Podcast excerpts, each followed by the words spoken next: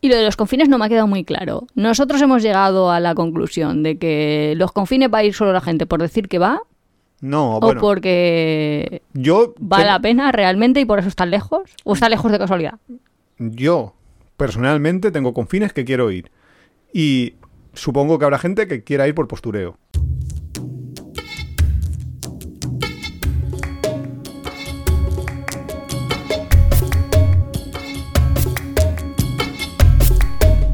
Bienvenidos una semana más a Tiempo de Viajes. Somos Iván y Nuria, este es el capítulo 42 de la tercera temporada y hoy vamos a hablar de...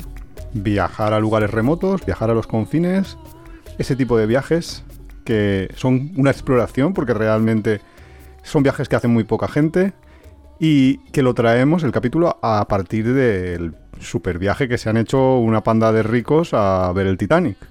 Ah, yo no sabía muy bien por qué me... O sea, a santo de que vamos a hablar de los confines. Y Ah, he pues pensado, yo lo había pro- propuesto por eso, precisamente, porque hemos dicho, ostras, que esto, esto tiene tela, el viajar a ver el Titanic y quedarse ahí con el Titanic. sí, yo he buscado ahí de cuáles son los confines, porque claro, si el mundo fuera plano, pues los confines te van ahí como a las esquinas, ¿no? Claro, Quiero decir no- que no en la propia Edad Media, la península ibérica era el- uno de los confines del mundo. Hay unos mapas muy chulos, ahora que lo dices, que me encantan a mí a veces que los suelen hacer en las ciudades y en cosas así, que son los eh, mapas de desde este punto en concreto donde tú puedes situarte en el mapa, te dibujan en un color eh, todo lo que puedes llegar en una hora. Ah, De vale. dos horas llegas a esto, cinco horas llegas a Sí, esto. o cinco minutos andando, O una bueno, hora andando. También puede ser, Sí. exacto. Pero la cuestión es que a veces te sorprende muchísimo que hay, a veces hay islas en lugares donde es donde deberías de poder llegar por distancia en mucho menos, porque por ejemplo, en un mapa de esto de en una hora y rodeado, o sea, de una hora hay un punto, un, un lugar donde tardas cinco horas. ¿Por qué? Pues porque no hay transporte público, te toca ir andando, etcétera, etcétera. Y entonces eso me gusta a mí mucho verlo y esos son los confines en realidad, los lugares donde cuesta muchísimo poder acceder a ellos. Sí, de hecho ponía algo así, he estado leyendo que era un confín y todo esto, porque de hecho a mi confín es que me sonaba a confinamiento. Es que, bueno, viene un poco de ahí, ¿no?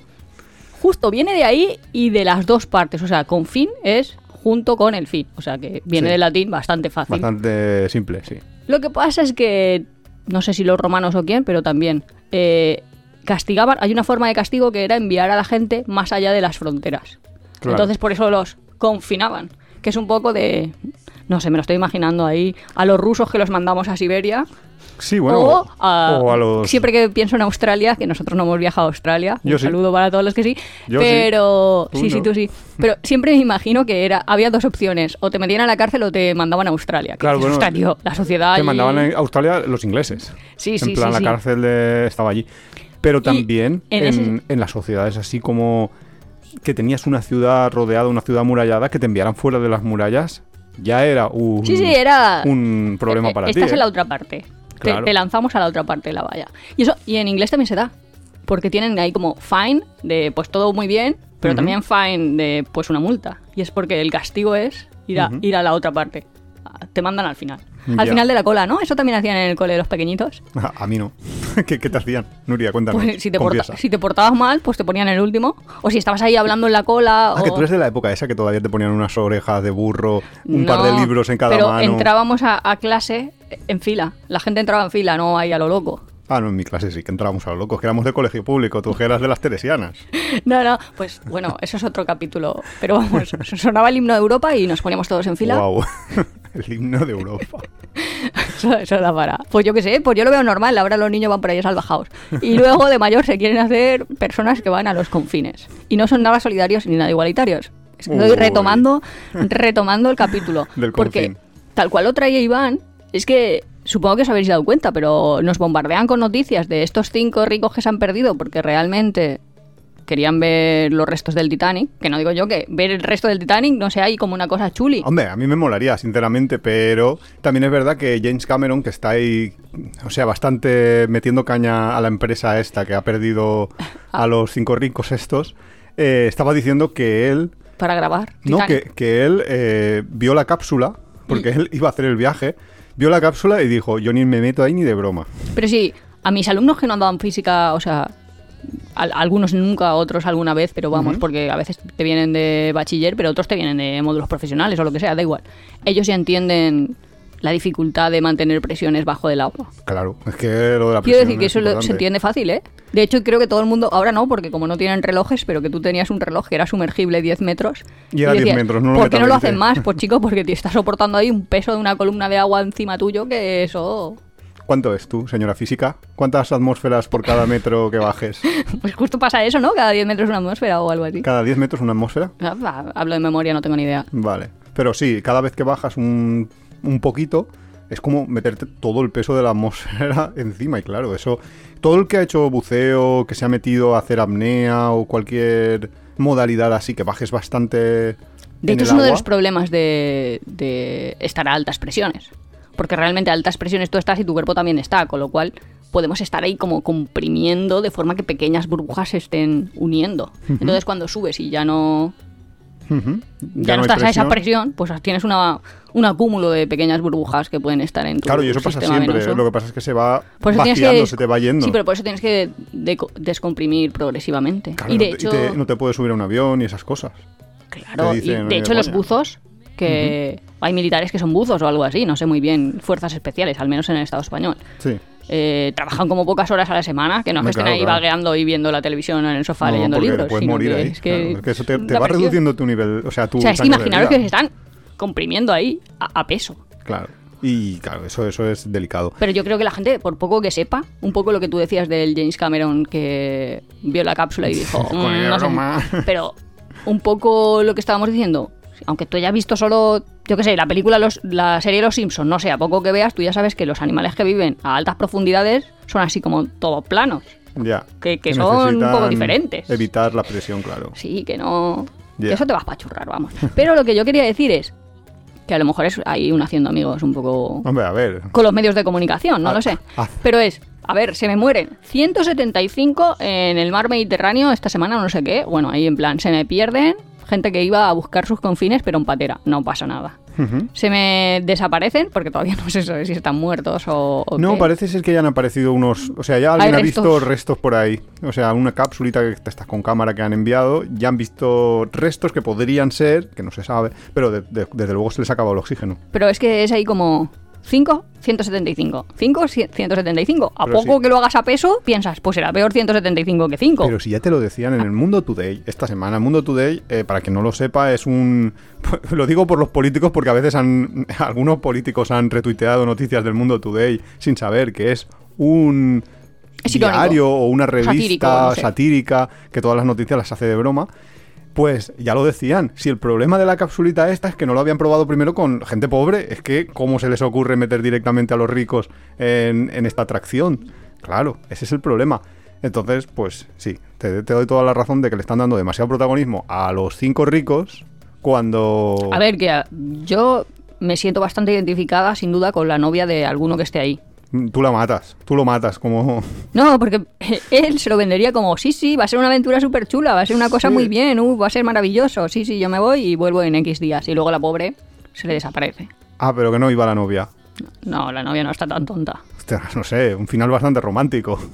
¿Qué ¿Querías que fueran juntos o qué? ¿Había familias? No sé, es que No como he idea, pensado que como solo cinco, pocos, tampoco, claro. te iba a decir, tampoco te da ahí como para Ah, montarte pero, familias. pero bueno, esa gente igual sí que podía pagar dos pasajes y... y O sea, no ha prefería- trascendido quiénes eran, ¿no?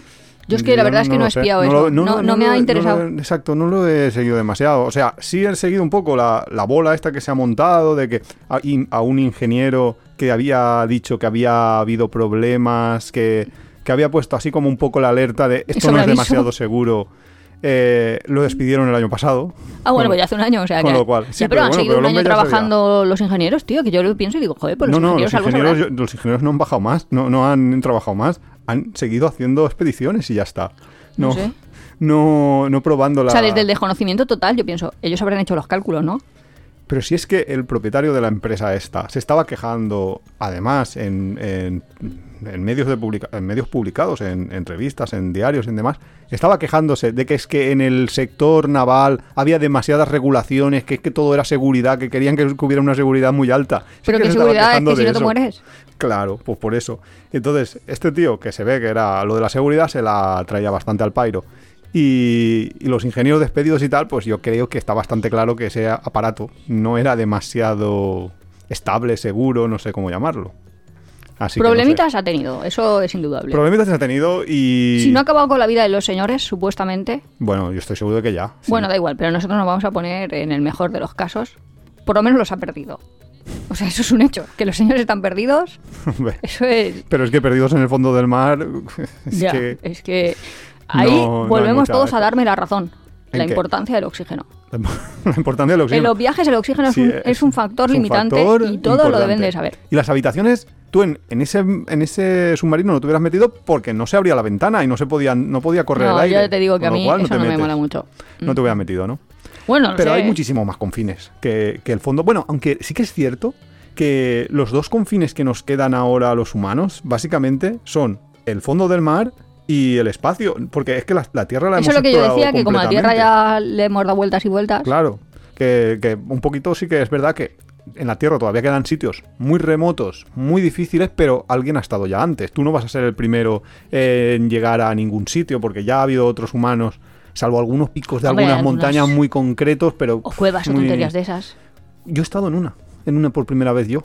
Eso es una cosa que a mí me encanta, o sea, es una, una cosa que... Lo pone en su currículum. Lo pone en mi currículum. Soy Iván y soy el primer humano en llegar a Pues no, Cueva pero- Cacharrito. No, pero era una cueva cástica que normalmente las cuevas cásticas lo que les pasa es que se transforman mucho porque eh, pues por el porque la- es el agua el factor que los erosiona muchas veces. Y entonces se abrió una nueva cuando nosotros fuimos a visitarla que yo estaba en un club de espeleología se abrió una nueva galería y esa nueva galería tuve la suerte de que de ser yo el primero que la encontré y el primero que pasé. Pero no es o sea no es, no es ninguna cosa ahí extraordinaria que es que yo estuviera explorando Básicamente, quisiera llegar al fin las del hormigas mundo. hacen eso todos los días. Ya, o, o- sí. o lo- no sé, los escarabajos peloteros. No sé si las hormigas van por ahí Vale, ya me han cavando. llamado escarabajo en este podcast. Esto. No, pero quiero decir, ¿no tenías un amigo, compañero de trabajo, que se compró una casa aquí en Alicante y era una cueva?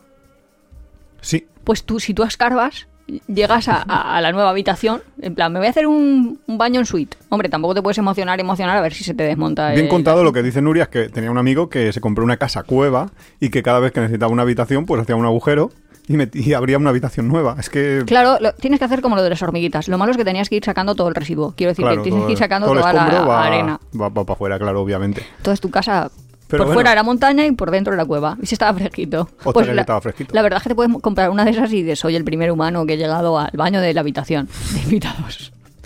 Bueno, es una opción. Pero bueno, lo que queríamos en este podcast es un poco hablar de los lugares remotos, inexplorados. Pero dentro de la superficie de la Tierra, por así decirlo. Sí, porque en el espacio, bueno, O también. sea, en el globo terráqueo me refiero. Sí, pero. Que puede ser en el mar o puede ser en la Tierra. Bueno, en el mar, pues ya lo hemos dicho, la capsulita esta y poca cosa más. En el mar sabemos que están las fosas marianas estas, que no sé cuántos kilómetros hay para abajo, pero como 10 kilómetros de profundidad. Es una barbaridad de... Y claro, ahí no hay, no hay ningún ingenio humano que lo haya todavía explorado ni nada. Y luego está el espacio, que el espacio pues un poquito, un poquito se ha explorado, pero... Pero muy poquito, ¿eh? Como mucho hasta ahí, hasta la luna, no, no se ha ido más Bueno, lejos. está la sonda Mars y todo esto, pero, pero... No, pero no hay humanos. Está, Bueno, son, claro, tripulado, tripulado, como mucho a la luna y, y con dudas. pero no. La cuestión es que en la Tierra también hay sitios como la Antártida, como Svalbard, no sé, que son inexplorados y que yo creo que... Como las profundidades de, de las selvas y cosas así, ¿no? O sea, cuando ya es muy denso. Claro, la- bueno, sí, claro. En, en las islas de Borneo, por ejemplo, sí que hay tribus que están ahí viviendo en, en el, en la mitad de la selva y que no están contactadas todavía, o en el Amazonas. Hay, quedan, pero cada vez menos, porque también es verdad que luego viene la industria maderera y va arrasando, va haciendo agujero para adentro y, y se carga la mitad de, del hábitat de esas tribus y, y se va cargando a la gente también, que, que eso es otra. Yo la verdad es que llegar a los confines no lo acabo de ver. Pues yo tengo unos cuantos confines que sí que me gustaría visitar, ¿eh? Por ejemplo, Cómodo, lo que se dice cómodo el viaje, ya a te ver, digo yo tú y yo ya hemos contado en este podcast que, Que- el, que Filipinas fuimos y- que uno de los confines que nosotros intentamos visitar fue la Antártida. Sí, Y no lo conseguimos por poco, pero es uno de los... porque no pudimos. Se puede decir que es un confín de la Tierra, es un, un lugar de, de que ya llegas ahí, ya, ya no continúas más, la carretera se acaba. Eh, Es difícil conseguir Es complicado, billete. claro, es complicado, es caro también, porque claro, normalmente cuando las cosas son complicadas suele ser complicado o caro, normalmente. También es cierto que hay sitios que puedes llegar a pie, y entonces es complicado porque tienes que llegar a pie y ya está, y no es caro. Pero las la, la Antártida es complicado, caro. Pero hay más, y a mí me, yo desde que vi un reportaje de cómo eran Svalbard, las islas Svalbard, yo Eso es donde están los osos. Hay osos polares. sí, de, de hecho, eh, básicamente las Svalbard son como un asentamiento de, de los noruegos que está ya dentro, pero no dentro, súper metido adentro del círculo polar ártico. Y la cuestión es que eh, tiene como... También hay un asentamiento ruso, o había un asentamiento ruso. Pero no es muy allí. difícil ir a Svalbard, ¿no? No es muy difícil O llegar. sea- Llegar llegas en un vuelo desde Oslo. Eso te iba a decir, yo conozco gente que ha ido. Mm, bueno, pues sí, claro, habrá gente que habrá ido. Bueno, y tú también, pero no te puedo decir aquí en mitad del podcast porque Que no tengo sí, su sí. permiso. Ah, no, vale. Pero bueno, da igual, que yo también conozco gente que ha ido, pero que no es que sea complicadísimo, tampoco es carísimo. tal. La última vez que lo vi, ya hace años, antes de la pandemia, costaba como 150 euros desde Oslo el vuelo. Pues ha tirado. Ya que no era. El problema era luego mantenerte allí, porque allí solo hay como un hotel. Eh, lo que iba a decir, que Pues lo amiga. normal para moverte es que, aparte de dar una vueltecita de 10 minutos al- al- alrededor del hotel, lo normal es que te tengas que ir con una moto, una- un esquí, motosquí, un- una moto de nieve. Que eso, alquilarlo, ya te cuesta un poquito. Y no es como Romaniemi, que hay como No trineos por huskies que los perros te llevan y cosas así. Puede ser que alguien local lo tenga, alguien que viva allí, pero en general lo que alquila son motonieves, no alquila los huskies, porque entre otras cosas yo no sabría manejar unos perros. Pues, Mientras chico, que una moto de nieve, pues bueno, más o menos. Pero lo interesante, que es lo que te iba a decir, como hay tantísimos osos polares por la zona, es obligatorio cuando sales del perímetro del hotel De o de la mini ciudad que hay, tienes que llevar, eh, va- tienes que ir armado. O llevas a alguien que, un guardia que, que vaya armado, o tú tienes que tener la licencia de armas y alquilarte una escopeta. Ostras, ¿y cómo te saca la licencia de armas? Hola, soy Iván y me vengo a apuntarme a la licencia para... ¿Aquí en España? Sí, sí, pero que dice, no sé, como te harán un test o algo. ¿Para qué quiere usted Ah, la hostia, pues licencia no, de yo no lo armas? paso. Ya sí que... No, si lo pasa la gente que lo pasa, quiero decir, por Eso loco no debe ser. Eso es verdad. Te debe dar muy normal. Pero no, sí, supongo yo que tendrás que ir a algún sitio Claro, y pero hacer supongo un que aquí- o alguna historia, ¿no? Y esto sí que es meterme en un jardín. La típica Ah. gente esta le dice, sí, porque yo me voy a ir a cazar a Cuenca Jabalíes. Y te dicen, ah, pues muy bien. Muy bien, mi primo también va, hazte amigo suyo. Pero si de pronto dices, no, es que no, yo es que soy pacifista, no, yo no creo en la caza, estoy totalmente en contra, pero es que me lo piden como... Requisito. Entonces te dicen, no, no, no te apuntamos a nuestro club de disparo. No, yo- yo O- la- o te apuntan y, y- y luego sale un, un- accidente, así a lo borbónico. A lo borbónico. Yo la pregunta que me, que, que me haría gracia escuchar es la de cuando le hacen a los típicos cazadores la pregunta de ¿mataría usted a su mujer en caso de que le fuera infiel y pillara al marido? ¿En serio le preguntan eso? No, pero molaría, porque Yo- molaría la respuesta. Yo he pensado, alguno dirá, vale, sí. Es que Es que pasó. estoy seguro de que sí. Abro comillas, fue un divorcio difícil. Fue un-. Fue, un divorcio difícil, sí. Es que hay divorcios muy difíciles. El caso, reconduciendo, que te hace falta la licencia de armas, o sea, que Pero son bueno, unos puedes- pasos que, puedes que son complicados. Puedes contratar a a alguien, a puedes contratar a alguien.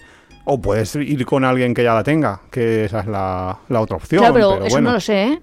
No, pero ¿Tu licencia de armas es universal? Sí, claro. Ah, ¿Por sí, no? o sea, tú con una licencia de armas de Imagino cazar que sí, ¿eh? en Cuenca te sirve para cazar osos en el Svalbard. No, no, es que no vas a cazar osos, vas a protegerte del Sí, ataque de osos. Te hará falta munición, te hará falta. No Claro, sé. pero eso lo compras allí, claro. Pero, Hombre, claro, no lo vas a llevar Ryanair, porque encima es que me imagino, Iván. Vamos a Por Oslo. ahorrar, por con- ahorrar. para- ¿Cómo vamos a Oslo? Con dos Ryanair. Claro. Porque si a Tromso ya íbamos con dos. No, no, a Oslo tienes que llegar en Bueno, Ryanair. alguno Desde puede ser Alicante- no lo sé, pero. Alicante, Oslo, tenemos Ryanair. Y luego Claro, y entonces Oslo, dice- Svalbard, Lleva algo facturado y tú no, no, si estos son los cartuchos paloso. claro. Pirotecnia. Hombre, eso no te dejan. Ahora que ha sido San Juan, puedes coger toda, todo lo que ha Todo lo que sobrado sobrado. y te lo llevas y te. No, no, yo es que no quiero disparar al oso, que soy pacifista. Yo le, le por, bengalas el, de estas. por- por el ruido se asusta. asuste. No lo sé. El caso. Total, que las Svalbard lo veo difícil. ¿Por qué? Por lo del oso, es un oso. Bueno, yo lo que digo es que yo vi un reportaje y me pareció tan impresionante el lugar y, el entorno y sobre todo el poder ir de una base a la otra porque la base rusa está como medio abandonada, es un es un hotel así como de la época soviética que se quedó ahí eh, pues no sé, perdido en el tiempo y me parecía alucinante. Si te gusta Tiempo de Viajes, suscríbete en tu plataforma de podcast favorita, Spotify, Evox, Google Podcast. Puedes apoyarnos muy fácilmente dejando un comentario, dándole al like o compartiendo en tus redes sociales. Nos ayuda a crecer y nos encanta recibir vuestros comentarios y sugerencias. También tienes el blog apeadero.es, donde encontrarás contenidos adicionales sobre el tema que tratamos en cada capítulo. Bueno, y así sin riesgo a que un tiro cruzado acabe matándome en vez de un oso, mm, más con fines que se te ocurran. Hombre, aparte de la Antártida y Svalbard, yo siempre he tenido uno que es la península de Kamchatka. Ah, yo sé que, que es Kapchaka. Kamchatka. Que de hecho hay una película que se llama así, que no la he visto. Yo tampoco. No sé si va de eso o va de otra cosa, eso no lo sé. Ya, que es del Darín. No tengo ni idea. La verdad es que sería muy raro, ¿no? Porque una película argentina o, o española con actores Ah, argentinos. Ahora, ya, ahora se me ha despertado, la tengo que ver. No lo sé. Kamchatka. Kamchatka es una península que si... Yo no sé si todos la conocéis, pero vamos. Vamos, si la conozco yo, la conoce mucha gente, ¿eh? Pues igual sí, pero vamos, si veis ahí en el mapa de- del mundo, si lo tenéis delante o os acordáis de él, Rusia al final tiene como una nariz así, como una, una no sé, como una cosa que le cuelga, que es la península de Kamchatka. ¿Qué pasa? Que eso es complicadísimo de llegar ahí por una razón y es que es completamente volcánica, es brutalmente volcánica. Entonces, por tierra no puedes llegar porque desde la Rusia continental hasta la península hay montañas muy grandes que han impedido que se desarrollen carreteras y demás, entonces no se, no se puede llegar. ¿Cómo llegas? Pues o bien vol- volando o bien en un barco. ¿Qué pasa? Que luego allí moverte es complicado también, pero es súper espectacular. Yo esto lo he visto en reportajes, en documentales, y es que hay, pues lo típico, hay un valle que le llaman el Valle de los Geysers, que nosotros hemos ido a ver geysers en Islandia, que podría ser también perfectamente catalogado como un confín, y Recomendable. muy recomendable. Fácil. Igual demasiado turístico últimamente. Sí, pero bueno, pero ahí está. Y hemos visto un geyser de 10, 15 metros, y es una cosa espectacular. pero Era es que- grande, ¿eh? No sé cuánto, cuánto no sé cuánto, la altura, ¿eh? no sé pero- cuánto, pero una cosa sí creo. Ahora luego te lo busco el dato. Pero es que en la península de Cachaca hay, geysers de 40 metros de, de agua. O sea, columnas brutales. Hay, y, hay- y no hay uno, hay un, un montón. Es muy, muy, muy brutal y es un, es un paisaje súper súper alucinante, muy como si estuvieras en otro planeta. ¿Y cómo tienes que hacer el viaje? O sea, organización. Es Organización. llegar hasta... Tienes que llegar hasta, la- hasta no sé cómo se llama la ciudad que llegas, no sé cómo son estas ciudades mm, Sí. rusas, que por cierto, si Y ahora que ya llegar, ya- exacto, si llegar a la península de Cachaca antes era complicado, ahora que ya que está lo de la guerra, guerra bla, bla. y tal, ¿No se puede ir a Rusia de vacaciones? Creo que los europeos no pueden ahora mismo, no lo sé, ¿eh? pero creo que no. Ah, creo, pues yo que no hay vuelos, creo que no hay vuelos. O sea, lo que no sé es si puedes llegar por tierra. Si llegas con tu coche a la frontera, puede, te dejan No, cruzar o, o- y si llegas a... y luego te dejan salir. Y si llegas importante. vía un país que para ellos es aliado. Ah, bueno, quizás desde China o algo así. Bueno, no sabía si China estaba abiertamente aliada con Rusia en este a ver, conflicto, pero vamos. No, está, no, los únicos No, países pero- básicamente que han metido presiones, Estados Unidos y la Unión Europea, junto a Reino Unido, son los, son los países que sí que están bloqueando. Los demás países se muestran neutrales. Sí, pero yo que sé, Georgia, eso es un país o algo así. Sí, ¿Y desde ahí no puedes ir a Rusia? pues hombre, Antes podías. sí, podrás ir seguramente. Yo no creo que haya ningún conflicto entre ellos. Lo que no sé es si por ser europeo ellos te van a bloquear. No ¿Y sé tú, si pero van si yo voy de vacaciones? Ya, pero es que tampoco dejan ir a un ruso de vacaciones a Benidorm. A- a anda ser- que no, eso te iba a ser- decir, a no ser que tengas 37 apartamentos y no voy a, no voy a entrar en ese tema, pero vamos. A mí me quitan los apartamentos los rusos En y con eso lo digo todo. principio, O bueno, los ucranianos en también, ¿eh? O sea, principio que- deberían de no- ser rusos que ya estuvieran en la Unión Europea. En principio. Sí, pues anda que no hay. Madre en mía. principio. Lo que pasa es que ya no sé si pagando bajo mano consiguen. No lo tengo ni idea. No. Yo no voy a decir nada porque no tengo ni idea. Pero sí que es cierto que ahora mismo hay bloqueos. O sea, que, que hay bloqueos O muchos. sea que de y- todas maneras ya, además que no, que este verano no vamos a Ecuador, que ya lo hemos dicho, que no, no vamos a ir a Rusia, pero no, que no. como estaba haciendo especialmente calor, que están los ingleses teniendo calor y todo, yo pues guay, vamos a un país de esos. Claro, y ya está. Y. No me quede normal. Fresquito, fresquito, fresquito.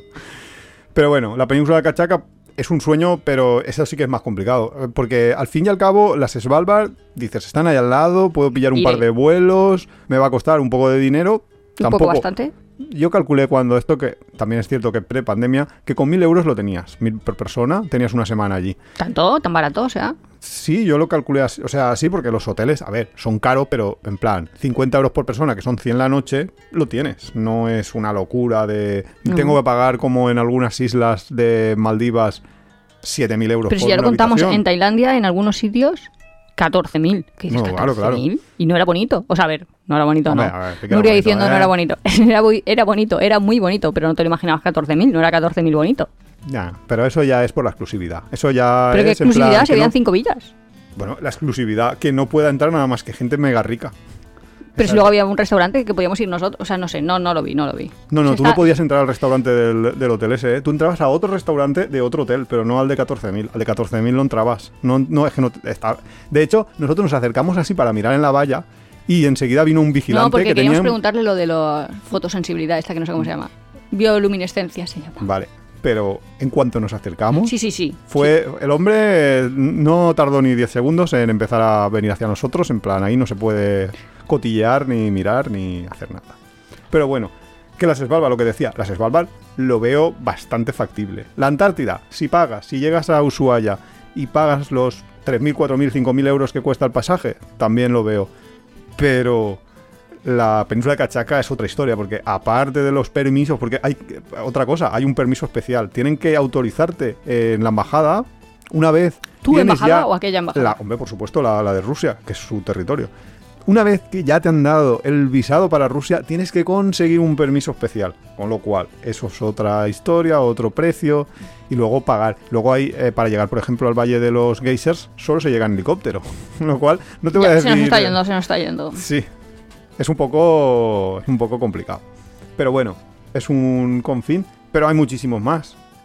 Más asequibles. Sí, yo cuando leía lo de los confines ponía algo así como una frase de Stevenson de no, no, si no vale la pena ir, solo la gente va para decir que ha ido. Y yo pensaba, me siento totalmente identificada con la frase de la gente va para decir que ha ido, porque es que no vale la pena ir para nada. No, hombre, yo creo que sí, que hay algunos que sí. Estos que yo he, he dicho un poco, a mí sí que me parece interesante eh, poderlos ver. O sea, poder ver en la Antártida esos glaciares. Es que luego te metían 7 kilómetros, me pareció poquísimo, me pareció un timo Ya, de pero hecho. ya vas a o sea, a ver- ver, que lo iba a comprar, sobre todo porque ya lo habíamos planeado y tal, pero me parecía como poco. Pero ya lo. No sé, pero las cosas que vas a ver con 7 kilómetros, mm, no sé, son espectaculares. Pero hay otros confines que podríamos decir de. no, eh, estos quizás son. Los de nivel B, va. De alto nivel. Venga, va, dime confines B. Que podrían estar, por ejemplo, ir a las Galápagos. Las Islas Galápagos. Ah, pues un confín B que ¿qué con diré? suerte lo consigo. Vale, sí que se puede, es asequible. O la isla de Pascua, que también. La isla de Pascua se va desde Chile, tienes un vuelo bastante largo porque y es Está muy separado, sí. Porque está muy separado, porque la isla de Pascua pues pertenece a Chile pues, por, porque los chilenos pasaban por allí, dijeron, no, estás un trozo de tierra, me lo quedo. O ganaría en una guerra o algo. Cualquier cosa, no lo sé, pero... O el Everest, el Everest se merece un capítulo aparte que tenemos que hacer. Especial para tontos. Ostras, podríamos entrevistar a alguien o algo. Madre mía. Pero a saco, o sea, sin filtros. Nuria sin filtros entrevistando a alguien que vuelve del Everest. Madre mía, pero a uno de esos que no es en plan Ollaizábal que ha subido al Everest. No, no, un turista un millón y- con el y a helicóptero. saco. Con el oxígeno en el helicóptero. Sí, sí, sí, sí. Y nos tío. mandáis preguntas por si queréis que le hagamos alguna más. Plan, a ti no te da vergüenza. Eso que sería un capítulo haciendo amigos. Total. No, primero, la curiosidad sería la insignia del capítulo. Yo preguntaría todo lo que realmente. O sea, lo que quiero saber, cuáles son las motivaciones que hacen que alguien se sienta bien, o sea, se sienta especial por ir a un sitio que ha ido en un helicóptero. Tenemos que hacer un capítulo especial de esto. Pero bueno, otros confines así de mediano nivel, de segunda clase, Tuvalu, que son unas islas que se están hundiendo, que básicamente van a pa- desaparecer. Están diciendo ¿Que pongan que flotadores? en 100 años a la isla. Claro. No, pero por la subida del nivel del mar, Pues ya me lo imaginaba, como ¿eh? son muy bajitas, pues van a van a ¿Y dónde están pacíficas de esas, no? Pacíficos, sí, pacíficas de esas. Son islas pacíficas. Groenlandia, por ejemplo, también es un sitio muy difícil de llegar, caro, mm, está ahí. La isla de Reunión, hay un montón de, de islas, sobre todo son islas, lo que son más confines así en plan. Pero Groenlandia, nivel. Greenland. Sí, Ah, ¿qué pasa? Guille acaba de ir, no sé. ¿Un amigo tuyo? Hombre, claro, el señor doctor. No, pero eh, es como recomendable, no lo es veía caro, yo ahí. es caro, lo único que es es caro, pero eh, fácil. Realmente, porque luego tienes... No veo mucha diferencia entre Alaska y Groenlandia. Otro, En las Ostras, fotos. pues Alaska es otro, otro que, que también es complicado llegar y es muy, muy caro. Va, va la- van las mismas personas. Sí, la gente que tiene mucha pasta o la gente que tiene mucho tiempo. Aunque se lo gastan eso, quiero decir que hay gente que le da por tener un hijo y ya se gasta no sé cuánto es la media Uy, no de vamos a entrar a hacer amigos. que- Pero bueno, La cuestión es que ese tipo de confines existen. Antes hablábamos de Islandia. Islandia yo creo que sería un tercer nivel. Estos eran los de segundo quizás. Es que Islandia es ya Fácil, muy fácil. sí. Ahora mismo Islandia, Bueno, bonito, barato. yo no lo, no sé, no, no lo vería más confín que, Isla, que, ¿Que un- Irlanda? Un, un país de, de África, por ejemplo. No, Oh, pero... Es que no me sale el nombre. Las del pelo de barro. Ah, en Namibia la... Ah, yo eso también lo veo un confín y chulo. Y yo sí que quiero ir. Sí, también podría ser, podría ser catalogado como que ah, visitar determinadas tribus puede ser. Sí, podría ser. La cuestión es que cada uno, claro, es que claro, tú si lo piensas históricamente, todo esto de los confines es muy relativo, porque Finisterra, el Camino de Santiago, Eso se lo que te decía, que la Edad Media visitar un- nosotros ya un éramos confín. un confín. Bueno, nosotros, ¿No? la península ¿Nosotros ibérica. era? Porque yo no estaba en la Edad Media. Tú ya sí que tienes una edad, pero tampoco creo yo que en la Edad Media Sí, claro, claro. Pero sí que es cierto eso que eh, había confines antes que ya no lo son. Laponia. Nosotros hemos estado en Laponia desde, desde la... Y hace mil años hemos estado en Laponia, o sea que ahora debe ser Sí. más fácil todavía. No, yo creo que igual. Desde que pusieron el tren, que nosotros cogimos un tren en, en la... ¿Helsinki o...? No, en eh, eh, Tampere, ¿cómo se llama? Es la ciudad que seas. Tampere. En, yo iba a decir en la Finlandia continental, en la Ah. Finlandia ru- no rural, en la Finlandia de ciudades. Nosotros pillamos un tren y llegamos Y- a Laponia en una noche. O sea que tampoco fue como muy complicado. Y luego, es verdad que llegabas ahí a un sitio completamente nevado que moverse era complicado. Si no tenías, pues eso, una moto de esquí o un los super perros. 4x4 o los perros. Pero tampoco era ningún ninguna aventura. Sin embargo, a lo mejor 100 años atrás o antes de que ya, se construyera el ferrocarril, sí. pues llegar hasta Laponia debía de ser pues una aventura y deberías de llegar en meses de calor para que no pillar mucha nieve y que los caminos se pudieran transitar. No sé. Yo claro, yo creo Hombre, es eso, que en ¿no? Un 100 poco años ha cambiado mucho la- el transporte. Por eso decía que la Tierra más o menos está toda comunicada. Sí, sí, claro.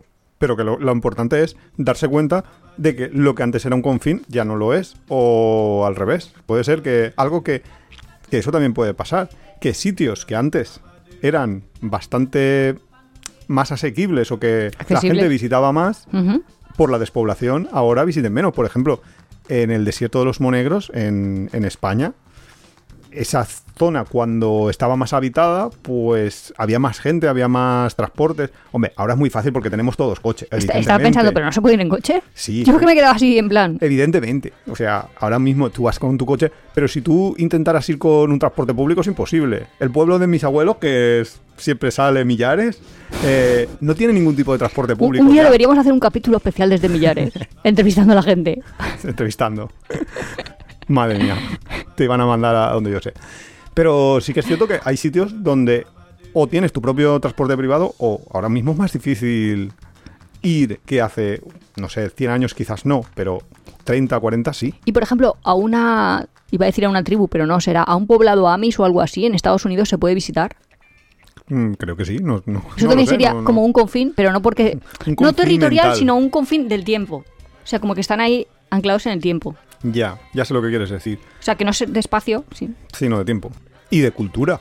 Sí. Porque también Bueno, de cultura, pero viajando de cultura se llega a muchos confines. Quiero decir, Claro. porque hay muchos cambios. De hecho, más de los que parece. Porque Bueno. cuando solo ves películas te parece que todo el mundo es western. O sea, que quiero decir que todo el mundo son occidentales o no. algo así. Y no. Y ni de coña. De hecho, diría que como mucho sería un tercio del mundo o algo así, ¿no? No lo sé, necesito un sociólogo ahí en la Mm. ¿Un sala que me del diga. mundo en qué? No, ni en territorio. Es que te iba a decir. No, en territorio no, en población. Ni de coña. No, pues si las poblaciones Pues mayores solo en son. China y, y India y no son precisamente occidentales.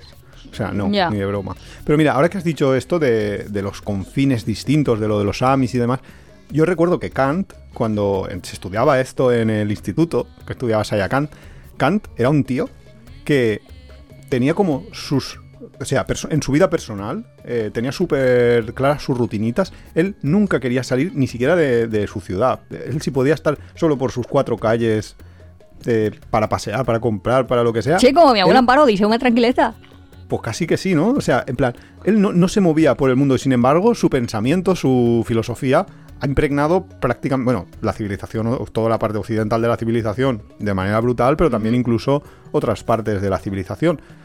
Lo cual significa que a lo mejor sin moverte también puedes llegar a expandir tu pensamiento, tu curiosidad y demás. Lo cual me lleva a, mí a, a la parte B de por qué los humanos intentamos buscar siempre el eh, descubrir, el llegar, explorar los confines del mundo. Eso es otro capítulo diferente, porque tú has dicho mismo, ¿eh? los humanos. Bueno, sí, pero que, lo- que- que lo iba a abordar, ¿eh? Ah, no vale. era de ese otro capítulo diferente, no. no era en plan...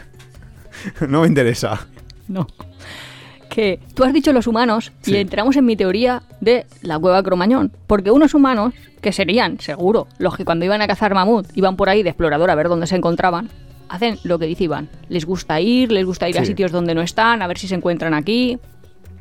Pero hay otros humanos, entre los que yo me encuentro, que son los recolectores, que van por ahí cogiendo, cogiendo piedrecitas, trayéndoselos a casa. Luego están luego los diseñadores, que ya lo hemos dicho a veces, que se harían ahí pues como la casa, de a ver la cueva, cómo la arreglo. O sea, hay como. Rasgos ancestrales ahí que deben de estar en, no sé, características fenotípicas que debemos de tener, porque al final genes. somos primates, sí, y que cada uno pues tiene una que se le activa o no sé, no sé muy bien, ahí tendrá un alelo...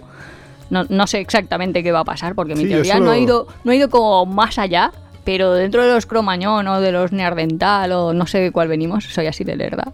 Si habéis llegado hasta aquí ya lo sabéis. Porque nosotros somos de... Somos como... ¿Nuestros ancestros eran cromañones o eran neardentales? Los míos eran valencianos. No, idioto. No, pues no me acuerdo, pero unos con otros, o sea, uno se cargó al otro, uno era demasiado Sí, depredador. No sé exactamente cuál es cuál. Pero, Pero, no todo el mundo tiene ganas. De hecho, yo no tengo ganas de ir a ver confines. Más que nada porque es como muy incómodo. Y por eso entiendo un poco, no empatizo, pero entiendo un poco a los que dicen, bueno, pues cojo un helicóptero y me subo al Everest, porque es más cómodo que hacer todo el caminito. O, no sé, me meto en la cápsula esta espacial y veo el fondo marino, porque es más comodito que ir buceando, no sé. Hombre, es que buceando no llegas. No, ya, ya sé que no presiones. llegan, pero que esta- estas personas que realmente se saltan el camino y lo hacen a lo fácil, que Pero es. Ya. estoy haciéndole un poco la pelota al que nos tiene que escuchar en el futuro para, Para, para el capítulo del. Everest. No, Ah, para la vale, entrevista, vale, para la entrevista. entrevista, vale. No, pero que no todo el mundo tiene ganas de explorar. De hecho, yo No, creo que si hiciéramos claro. un- una encuesta, muchísima gente no. Muchísima gente prefiere estar en- leyendo en una playa. 80 Claro, veces lo más Lo cómodo. que decíamos de Kant. Kant no tenía ninguna ganas de explorar, obviamente. Te- puf, les quería sus cuatro calles, las, la rutinita que sabía. Lo cual, claro, para gente como yo, me parece como súper chocante. Gente que quiere. Porque nosotros teníamos unos amigos, no vamos a decir nombres porque como nos estuvieran escuchando. Que al final todo el mundo nos escucha, que eso es otra No cosa. lo sé, sí, Porque yo creía sí. que antes me escuchaba, o sea, yo siempre hablo como si nadie que conozco me fuese a escuchar, pero luego hay gente que conoces que te escucha que dices, ¿Por qué me escuchas, cabrón? claro, esto lo No, hago yo aquí. Que va, está, es de coña, pero eh, a- a- sabemos que hay gente que nos escucha, pero a veces creemos que hay gente que no nos escucha, por ejemplo, nuestros padres. Sí, y luego nos escucha, nos luego dicen, no, ¿eh? porque te decí- dijiste en el... ca-". Y nosotros, vale, no me puedes haber avisado de que tú escuchabas el capítulo, pero bueno, Así yo le digo, no, eso es, eso es parte de un papel. es un guion. No, es un papel. guionizado. No, No te puedes creer tú todo lo que escuchas por ahí. claro. Pero ya me has perdido, ya no sé por lo que iba a decir, pero... Que teníamos unos amigos que eran un poco aburridos, Bueno, sí, joder. ¿no? Esa era la idea. Sí, la verdad es que sí, pero yo no lo hubiera calificado así por si te escuchan. Pero es que, es que, Que yo todavía no sé de quién se trata, ¿eh? O sea, todo esto solo sé las caras que pone Iván y, y qué es lo que iba a decir ahora. Hombre. ¿Quiénes son? Ahora me empezará a dar pistas. Hombre, ¿quiénes son? Pues los que decían que le molaba la rutina. Que, Ah, vale, lo tengo claro. que salirse de su rutina era como, uy, no, eso no. Que tenían que tener como pautados todos los pasitos que tenían que hacer durante su día y que si se salían de la rutina ya se, se- se perdían, ya se- se sentían mal. Sí, Física sí, pero y esto del fenotipo cromañón, que le- yo le voy a acuñar así, si alguien quiere hacer una tesis doctoral sobre ello, estaré encantada de leerla cuando la termine, por lo menos sus conclusiones. Mucha gente, de hecho hay un montón de vídeos por ahí de gente que hace rutinas, pero rutinas, rutinas. sí. Pero como que se obliga a hacer rutinas, en plan, rutina de cómo me lavo la cara por la mañana, que dices, mm, vale. Sí. Siempre lo haces igual, o sea, siempre el mismo procedimiento, Siempre de la, misma, hora, manera, la misma tal. Sí. Pero que eso es súper raro, de, "Uf, mi cerebro caótico no funciona así para nada. Claro, y supongo yo que todo eso tiene que ver con esto de la ansia de viajar, que... Ah, que no me acuerdo cómo se llama, pero tenemos que hacer un capítulo sobre una socióloga que se dedica solo a estudiar esto, eh, cosas de viajes, o sea... O sea, sí, es de su por tema. qué viajan, sí, de por qué viaja la gente, etcétera, etcétera. Eh, y que y que sí que habla un poco de eso, ¿no? De, del, pues que hay gente que, que no le va a molar nunca viajar porque le mola eh, tener toda la seguridad, tener siempre todo controlado, tenerlo... Que a mí me gusta tenerlo todo controlado, pero mm, lo de la seguridad, o sea, la seguridad me gusta. es Sí, si es morirse o seguridad, elegimos seguridad. Sí. Somos de ese equipo. Pero la incertidumbre me apasiona, me, me llama, la curiosidad, el poder visitar una cosa que, que yo desconozco, el enfrentarte a una cultura distinta, el enfrentarte a otra manera de pensar, etcétera, etcétera. Todo eso me motiva muchísimo, muchísimo más que la seguridad de quedarte en tu casa sin... Pues haciendo lo, lo de siempre, no, no Lo viajando. mismo de siempre. No me sé, hay una canción de eso. Salir, beber, el rollo de siempre, meterme mil rayas, hablar con la gente y llegar a la cama y joder que guarrada sin ti. A mí una cosa que cuando estaba preparando el capítulo de los confines me creaba como también muchísima curiosidad es cómo ven lo que yo llamaría el mundo normal las personas que viven en los confines. Entonces, lo que yo te voy a decir de los fumadores, que básicamente hubo un reality de, de tribus, bueno, es que he dicho así, Un reality de tribus. Nuria hablando. ¿Sabes? Tú ya sabes a lo que me estoy refiriendo, ¿no? Sí, una- Habían una- unos españoles, porque yo creo que eso era español, ¿no? Es que era como Sí, mucho era antes un- de la pandemia. Sí, sí, sí. Se llamaba Perdidos en la Selva, no sé cómo se llamaba, pero era así, como que te llevaban a una tribu. Cogían una familia, o varias familias de hecho, y las llevaban a, a los confines. Y- Bueno, lo llevaban a una tribu, a vivir con una tribu que podía estar muy confinada. Podía o ser no. africana, podía ser de Oceanía, podía ser de distintos sitios. Claro. Y de hecho luego el reality tuvo como una spin-off de los de las tribus que venían aquí. Sí. Que Contado así, no sé si se está entendiendo algo. yo creo que sí que un poco sí que se entiende, pero la cuestión moral es lo de que Todos además somos fue raros. bastante criticado el rollo de meter a alguien en una tribu hasta cierto punto. Vale, bueno, porque son tribus que ya están contactadas y que ya saben un poco cómo va el, el- eh, cómo, no, no sé cómo decir, pero la civilización occidental. Vale, Pero pero llevarse a alguien de una tribu para meterlo en mitad de una gran ciudad, enseñarle cómo es el esto, sí, ya pero tiene un poquito más de aristas. lo chulo era, bueno, primero, si cogían a una familia de Barcelona y la llevaban a Namibia, que eso era una de las posibilidades, pues claro, tenían que hacer ahí con, se puede decir moñiga de vaca, en mitad de un... Se puede decir lo que quieras. con las heces de vaca y el barro ahí, Adobe pasteta. de toda la vida. Pues no sé si el adobe de toda la vida era pasteta así, pero bueno, el caso. Pasteta. Se hacían ahí, eh, pues, las Ladrillos, chozas. claro, ladrillos de. Bueno, es que era así como... que luego lo secaban al esto y ya está, sí. Sí. Pero que eso se hacía aquí también.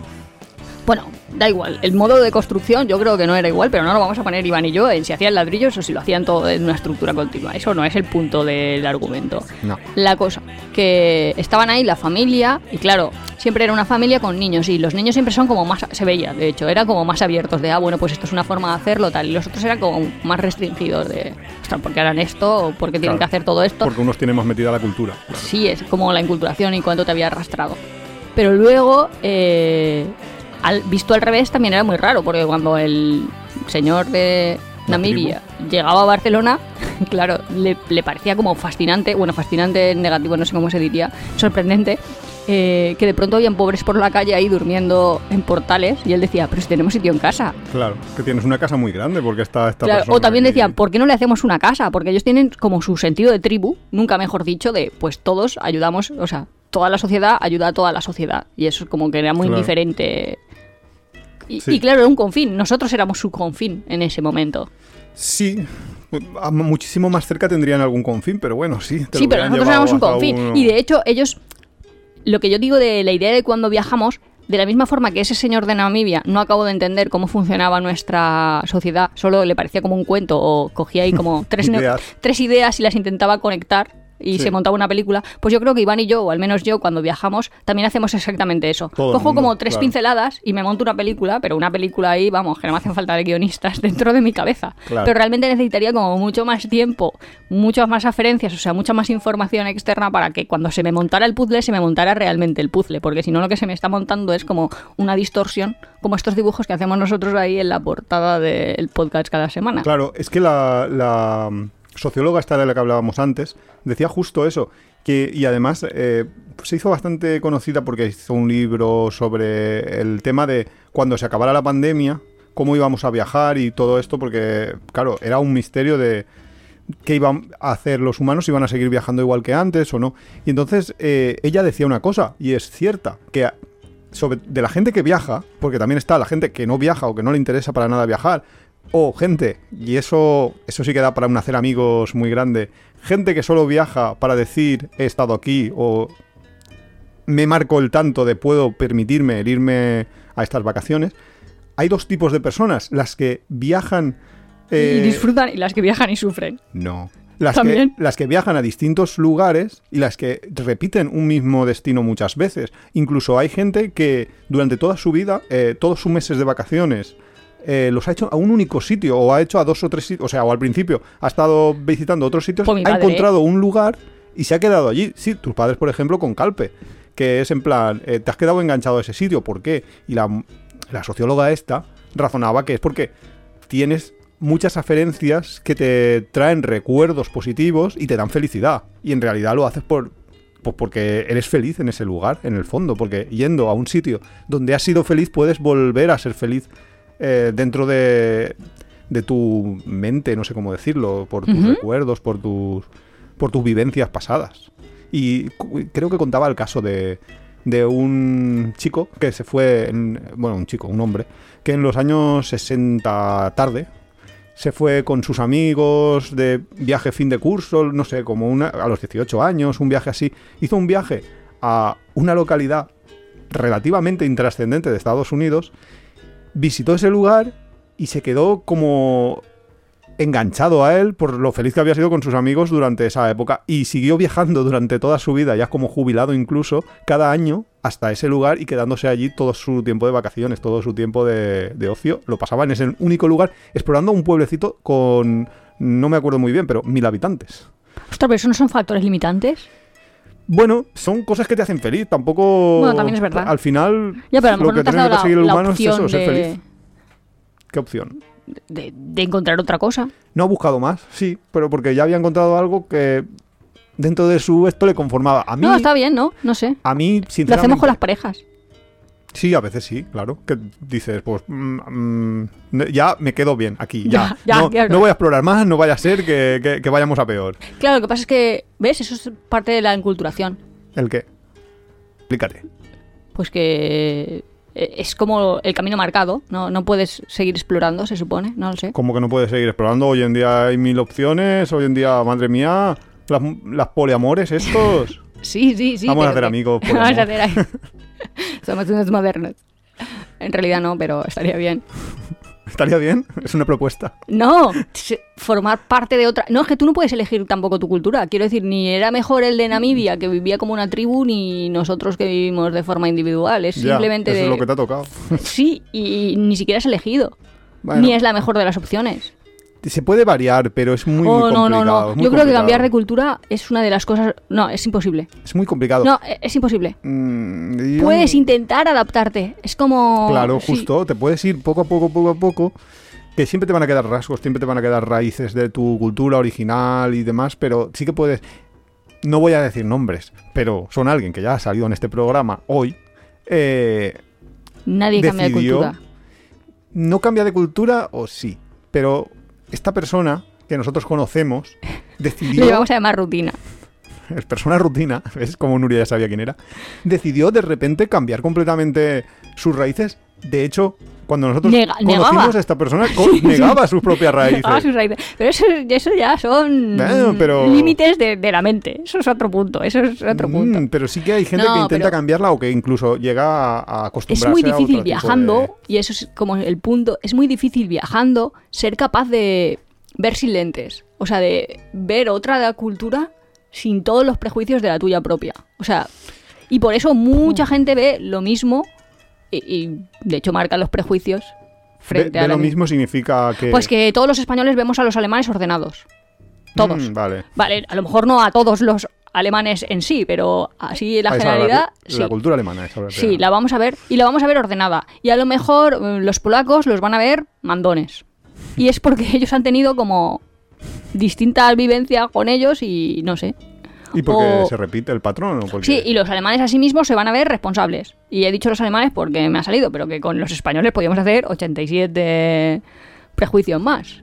y, y se repiten. Y se repiten porque son vistos bajo las mismas gafas, por así decirlo. Mm, Y- Interesante. Sí, Sí, es posible, no es sé. posible, y sí. a lo mejor viajar a los confines es exactamente lo mismo. Nosotros vemos ir a Groenlandia como aventura. Y a lo mejor no lo vemos como mm, carencia de recursos, que es lo a lo mejor como ellos se ven. En plan, no, si es que yo para conseguir ir al supermercado tengo que hacer esto todos los días. El que es señor que- groenlandés. El groenlandés, que es que tengo que... No sé. Ah, es que no me acuerdo cómo se llama una película que es justo, es, es una película francesa, pero se desarrolla en Groenlandia. Y a mí me sorprendió porque, claro, enseñan un poco la vida de Groenlandia real. Eh, a mí me sorprendió que, a ver, sí que es cierto que pues está todo lleno de nieve, todo bastante frío y demás, pero la vida no es tan compleja porque sí que tienen una tienda en el propio poblado, sí que tienen como sus recursos, bueno, por supuesto van a pescar. Tienen internet. Tienen internet por satélite, que va lento, que va mal, pero pero funciona, llegan a, a conocer eso. Pero sí que es cierto que toda la juventud, porque la película era película, pero intentaba ser un medio documental para explicar un poco cómo es la realidad. ¿Ves? Pero el señor de esa película se había cambiado de sociedad, por así decirlo. Sí. Básicamente, primero tenía una mujer francesa, un hijo francés, que es el que luego va a visitarlo, y luego tiene una mujer, te voy a decir inuit y no va a ser, pues, no sé cómo se llamarán los groenlandeses, pero vamos. Y... Pero él era visto como extraño, y de hecho él era extraño en esa sociedad. Claro. Ya, Porque pero a lo mejor. extraño. Pero es súper raro, francés. porque a lo mejor el señor tenía 70 años y había vivido los últimos. Me, me lo estoy inventando todo, ¿eh? Pero tenía 70 y había vivido 45, y hay un joven que tuviese 14, y que había vivido mucho menos tiempo en esa sociedad que él. Y él, el del 14, ya era parte de esa sociedad. Y este hombre que portaba, ahí- que portaba ahí, digo yo, que llevaba ahí 30 años y todavía no eres parte. O sea, ¿cuánto tiempo tienes que estar en un sitio para poder ser de ese sitio? Ya, eso es complicado y a veces nunca en toda tu vida, en toda tu. Pero si nos pasa a nosotros tiempo, que a lo mejor no llevamos 800.000 años en Alicante y no somos de Alicante. sí, es cierto. Y, y- y nos intentamos mezclar con la gente. Quiero decir que tampoco es que digamos, no, no, nosotros no somos de aquí y entonces no- nos hemos montado aquí un gueto o, o los expats. Bueno, los que sí que les pasa mucho eh, es en mm, gente que vive en Alicante y que sí que tiene su propio gueto, que son ingleses que ni siquiera hablan español, que Son van a sus tiendas, que tienen tiendas inglesas donde tú vas intentas comprar en español y no puedes porque No, que no solo porque el tendero es un inglés que solo habla inglés. O lo mismo pasa creo en Torrevieja y con una colonia finlandesa, etcétera, etcétera. Pero bueno, eh, la película, súper sencillo el título, Viaje a Groenlandia. Y está Ah, vale, Netflix. fácil. O sea, yo he dicho, me suena a mí, esto Claro, Netflix, pero está en tú Netflix. ves esa película y dices, yo al menos. Nuria ve esa película y dice, yo no quiero ir a Groenlandia. A visitar sí, pero a vivir no. No, no, ni siquiera visitar, porque Ah, sí. ¿qué vas a visitar? Pero ¿qué diferencia hay? Mundo Nuria. ¿Qué diferencia hay entre Ushuaia y Groenlandia? Si es que son iguales. Seis casas de madera y la nada. O sea, es que la nieve es muy igual. Hombre, la nieve es blanca. Sí, pero no, no se diferencian. Los, los confines se tocan, estando muy separados. Hombre, también es cierto que la película enseña cómo es la vida de una ciudad o un pueblo en Groenlandia. No enseña qué es lo que hay que visitar en Groenlandia. Igual que Pero si ¿y qué hay a que ti te enseñaran en una ciudad, una, una película cualquiera de Almodóvar, de una ciudad de la Mancha, tú dirías, pues voy a visitar eh, un pueblo que es igual que el- las afueras de mi ciudad. O no, no tendría ningún sentido, pero sin embargo, Ya, eso es lo que vas a visitar son pues los molinos en no sé, en no sé qué sitio. Vas a visitar, bueno, vas a la gastronomía de no sé cuál otro. Vas, no sé. Sí, pero en los sitios de confines la gastronomía es muy limitada, limitada. porque sus materias primas también van a ser muy limitadas. Eh, Y eh. eso mm, las iguala por abajo. Sí, bueno, lo de la gastronomía en los confines no, no, no hay discusión. Creo que ¿A nadie, que no? nadie visita Svalbard por comer Tiburón sé, podrido, seco. por ejemplo. Que dices, vale, a los vikingos esto igual les gustaba, pero a nosotros. Claro, mm, pero nos luego está el, el tema de las mentalidades, que es muy interesante, que tú lo habías eh, lo, lo has comentado un poquito, pero es que a mí me ha recordado la historia de, de lo de Colón. La, cuando Colón intenta buscar un confín, pero Colón tiene, la, Cristóbal Colón, No, tiene Colón la mentalidad de que no va a encontrar un confín, sino que va a llegar a un confín que él creía que llegaría dando la vuelta por el otro sitio. Porque O él sea, que él pensaba. creía que había llegado a las claro, Indias. Él pensaba que. No, él creía que llegaría. Antes de salir, él creía que llegaría a las Indias, que es, sí que es cierto que era un confín, pero no que encontraría un nuevo continente o un nuevo Claro, confín. claro, claro. Y a mí lo que me apasiona de esa historia es el hecho de por qué lo encontró. Porque, porque muchos, otros, muchos otros marineros salían a buscar, la- a, a intentar buscar por ahí otras islas, otros lugares donde visitar, etcétera, etcétera. Pero el punto fue que los otros marineros como es lógico, siempre vola- eh, volaban, digo, Navegaban. navegaban, eh, con viento contrario.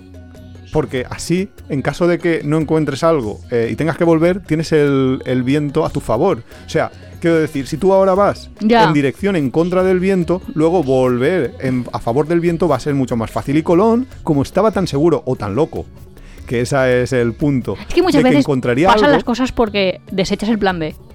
De hecho, el otro día nos pasó. Desechas el plan B, eh, significa eh, te arriesgas. O sea, dices, No. voy a, no. voy a continuar, pero. O sea, no voy a, a fracasar, pero como fracase, muero. Pues ellos hicieron eso, ¿no? En plan, se fueron por. encontraron el camino porque se fueron por la corriente de los. de. de por Canarias, que está la corriente que te lleva. Sin saber si podrían volver algún día, porque allí te das la vuelta y entonces sí que vas en dirección en contra y entonces sí que mueres.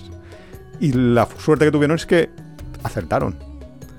No, que lo que estaba diciendo es justo eso y para los viajes también funciona. Cuando tú crees de, bueno, y si no, pues nos volvemos. O, y si no nos gusta, hacemos esta otra cosa. O sea, que tienes como tus espaldas cubiertas, se dice, ¿no? Como que ya te has guardado un plan B. Sí. Entonces el plan A nunca sale. No, yo N- estoy- nunca no, pero lo abandonas. Yo esto- uy, esto ya sí que es un capítulo importante. No, Si tú piensas que, que puede salir mal y entonces vas a hacer el otro plan, haces el otro plan.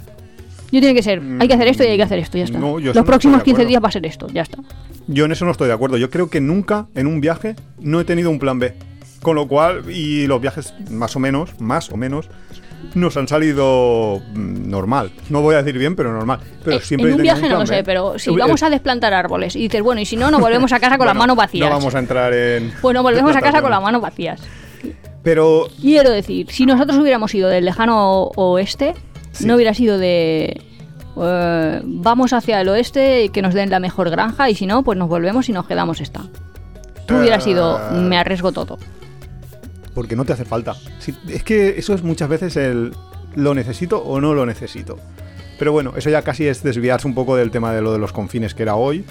Pero yo creo que es una cuestión de necesidad. Y lo de los confines no me ha quedado muy claro. Nosotros hemos llegado a la conclusión de que los confines va a ir solo la gente por decir que va No, o bueno, porque yo, vale la pena realmente y por eso está lejos o está lejos de casualidad.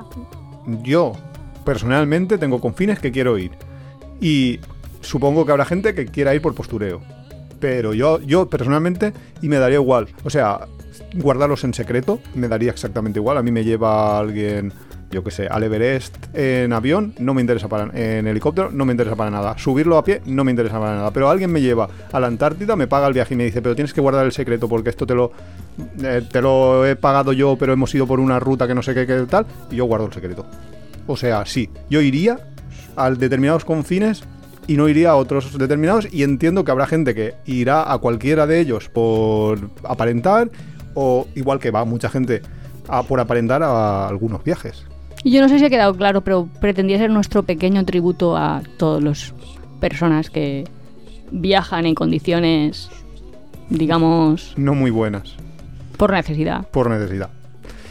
Y nada, lo dejamos hasta la semana que viene. Nos vemos en uno de los ya últimos capítulos de la temporada, O la temporada 3 está llegando a su fin. ya estamos acabados. Pero eso significa que las vacaciones, Empiezan. bueno, al menos están cerca. Hasta la próxima. Hasta la semana que viene.